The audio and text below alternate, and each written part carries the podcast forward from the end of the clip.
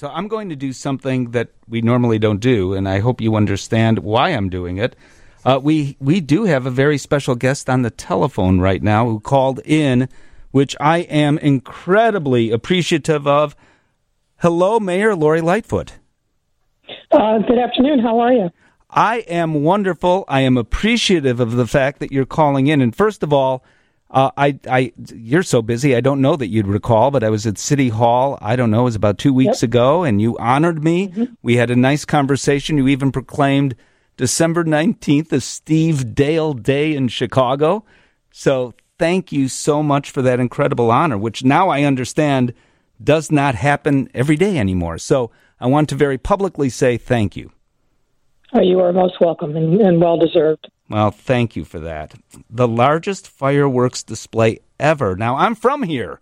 I don't remember a fireworks display anything like what you described today. And actually, we've had John Murray on. We had him on a couple of days ago. We had him on again today. Executive producer of New Year's Eve Blast Chicago, a member of Choose Chicago. So he's helping to produce that display. So he gave up the heads. He gave us the heads up on it days ago.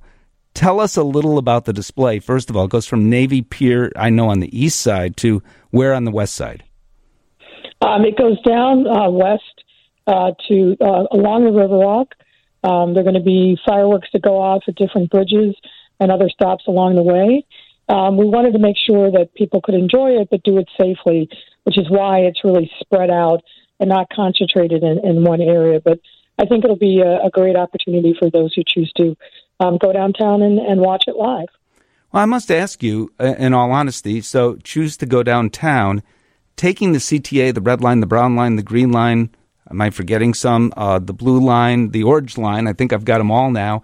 There might be safety considerations, even when taking the trains. I take them all the time, so I see what goes on. Uh, are you concerned about that?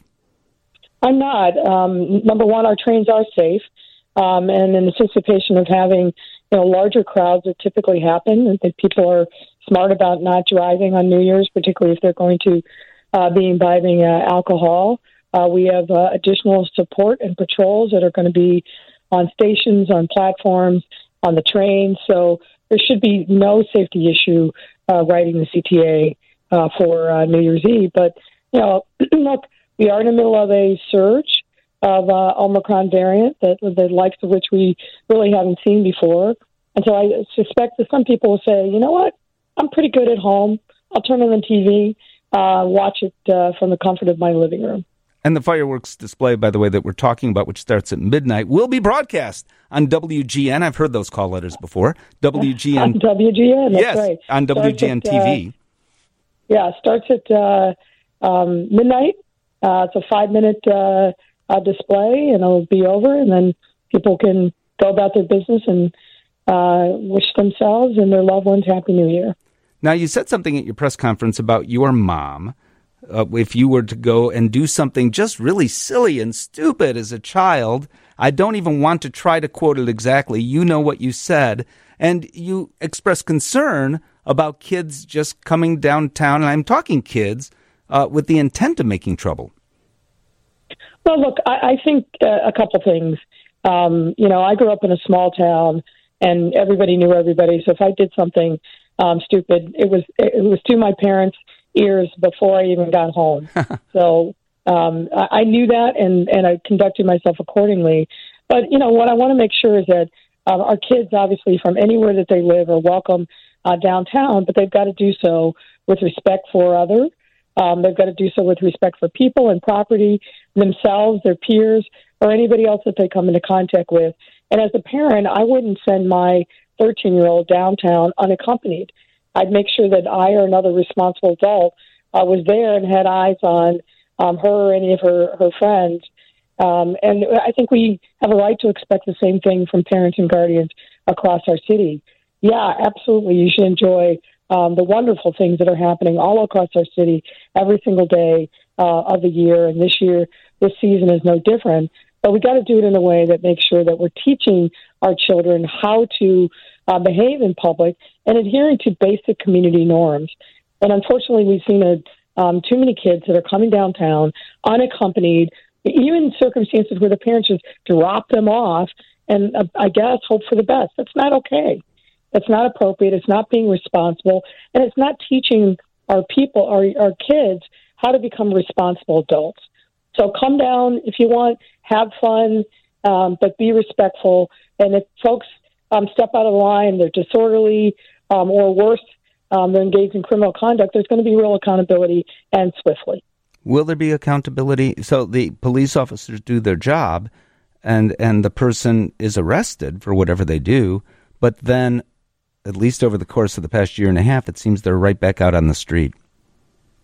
Well, look, there, we definitely have an issue with violent, dangerous people uh, being let back out on the street, um, whether on bond or electronic monitoring. And I've made no secret about the fact that I think that's a significant problem and is causing a having a destabilizing effect um, in neighborhoods and really putting way too many people at risk. I'm not going to stop talking about that issue because it continues to be a persistent problem. But more, a, uh, more to the point, these violent, dangerous people who are um, charged with things like murder, um, attempted murder, uh, kidnapping, um, carjacking uh, with a weapon. Of course, they're entitled to a presumption of innocence. Of course, they're entitled to uh, their day in court. That's sacrosanct. But they're not entitled to come back into the community and wreak havoc. What gets lost in the shuffle many times is the fact that we've got victims and witnesses out there who put themselves at risk to come forward and provide information that leads to those charging decisions. They need to be protected too, as does every other resident in our city. It does not make us safer, as we have right now 2,300 people charged with crimes of violence that are out on electronic monitoring. They're not being monitored. There are no community supports uh, that they're um, accountable for, and that makes our community less safe. So I'm not going to stop talking about that. I'm going to continue to push our county partners because these are decisions that are made uh, by the criminal court judges. I'm going to keep pushing them and highlighting this and encouraging anybody who cares about safety in our city to do the same. But we've got to find a way that we can work together on this issue. And we're, we're at a tipping point. They're just the cumulative effect of letting this many violent, dangerous people out on the street is making all of us less safe. Full stop. Amen. And I think Chicago, listening to you, um, I'm emotional just hearing it, but their words is the problem. And the text that I've gotten over and over, I mean, you can't imagine, of course, you probably can, how many texts I am receiving, Mayor. And the question, it seems, being asked most often is if the kids are doing bad things, sometimes at the age of 13 or 14, and they're carjacking, can a law be created where the parents are actually held responsible? well, look, I think we have the tools that we need right now to hold parents responsible. And that's something that we're also talking not only to the criminal courts, but the state's attorney about as well. We can't just uh, keep doing the same old thing and think we're going to get a different uh, result. We are the Chicago Police Department is unfortunately regularly arresting juveniles for carjacking, where they've got four, five, six cases already pending. So why are we putting them right back in to the same set of circumstances when we know they're not getting the intervention that is necessary to put them on a different and better path? And I'm not saying lock people up and, and certainly not juveniles and throw away the key. Violent, dangerous adults, oh, yes, I want them they're locked up. I want them locked up pending trial. But for the kids, we've got to have different interventions. But we can't ignore the fact that some of these kids are repeating the same criminal acts over and over again. And whoever it is, the parent, the guardian, whatever the adult is in their life, is clearly not doing what is necessary to put that kid on the right path. There's lots of different interventions that we could use. I'm encouraging the courts to take us up on my offer that we will provide those community based supports so there's real supervision for these juveniles. That has to be done, and I'm hoping that we're going to get there. We formed a working group with uh, a number of judges, um, but time is of the essence. This is not something where we can contemplate our navel for months and months on end. We've got to act and act swiftly. Time is of the essence, is the thing, because tomorrow someone's going to die you know i mean time is certainly of the essence and and the thing about what you're saying mayor is that I, I can't represent every Chicagoan, but I think most people most people absolutely agree. They want to hear you say this, everything you said, and incidentally, so articulately. They want to hear you say this every day until something is done. Let me ask you one more question, and then I'll let you run. What has been the best thing about being mayor? Oh, you know there there are so many great things about being mayor, even in the midst of a lot of challenging and in the circumstances that are probably the most challenging that ever any mayor has faced in the last two years. I would say the thing that really I carry with me and use it as uh, motivation and energy is when I have the opportunity and hear from someone about how we've been able to make a difference in their lives.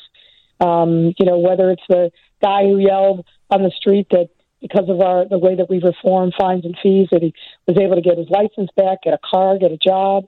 You know, I'll, I'll remember that guy probably for the rest of my life. Somebody that uh, was in a, a big white car um, back in the summer of 2020 uh, down in Englewood, or the the, the parents who um, are able to help their children uh, because they've been able to stay in a job. The small business owners, you know, those moments that are quiet moments that don't get a lot of publicity. That's what gives me fuel to do my job every day, and and and lets me know that we're on the right track. When you know that you're helping people, that you're making a difference in the quality of their lives, I think if you're a true public servant, that's what you long for, and that's what keeps me going. Can I ask you one more question? Only one more? How, okay. How's Hank? Hank is good. Um, he's going to the groomer tomorrow. So, uh-huh. um, but uh, he, he's good. I got to tell you, it's just a joy and a blessing to have a dog as lovely as Hank. He's um, uh, five years old now, but still has that energy of a puppy. And we just love, love, love having him as part of our family. So thank you for asking. Well, I noticed the smile too and the laughter when I just mentioned him. So when you come home after a day of being mayor, and I can't imagine what that is like, and you come home, you walk through your door, and the dog greets you the same greeting. It wouldn't matter whether you're, you know, frankly, a homeless person, whether you're Oprah Winfrey or the mayor of Chicago. Dogs love us always. Does that put a smile on your face? And does that oh, is that I, kind of a therapy of sorts? It, it, does, and I always hear him before I see him. Right, he has a keen sense of uh, of hearing, so he knows when somebody's coming up on the porch. He always comes and he's got a little uh, toy in his mouth, um, tail wagging and uncontrollably. Yeah, I mean it's it's it's it's a great thing, and it lets me know I'm home. This is my sanctuary. Uh, this is my family. This is these are my people. Well, my best to Amy, Hank, of course, and uh, best of health to you and your entire family. And from us at WGN, and I know I am speaking for the entire radio station, uh, the happiest and healthiest new year. Thank you, you too. And everyone, take care of yourselves, take care of your health, uh, and give your loved ones that love and, and tender treatment that we all want and we all need, uh, particularly in this time of, of year and this time that we've been going through. Thank you, Mayor. Thank you. Take care. Thank you.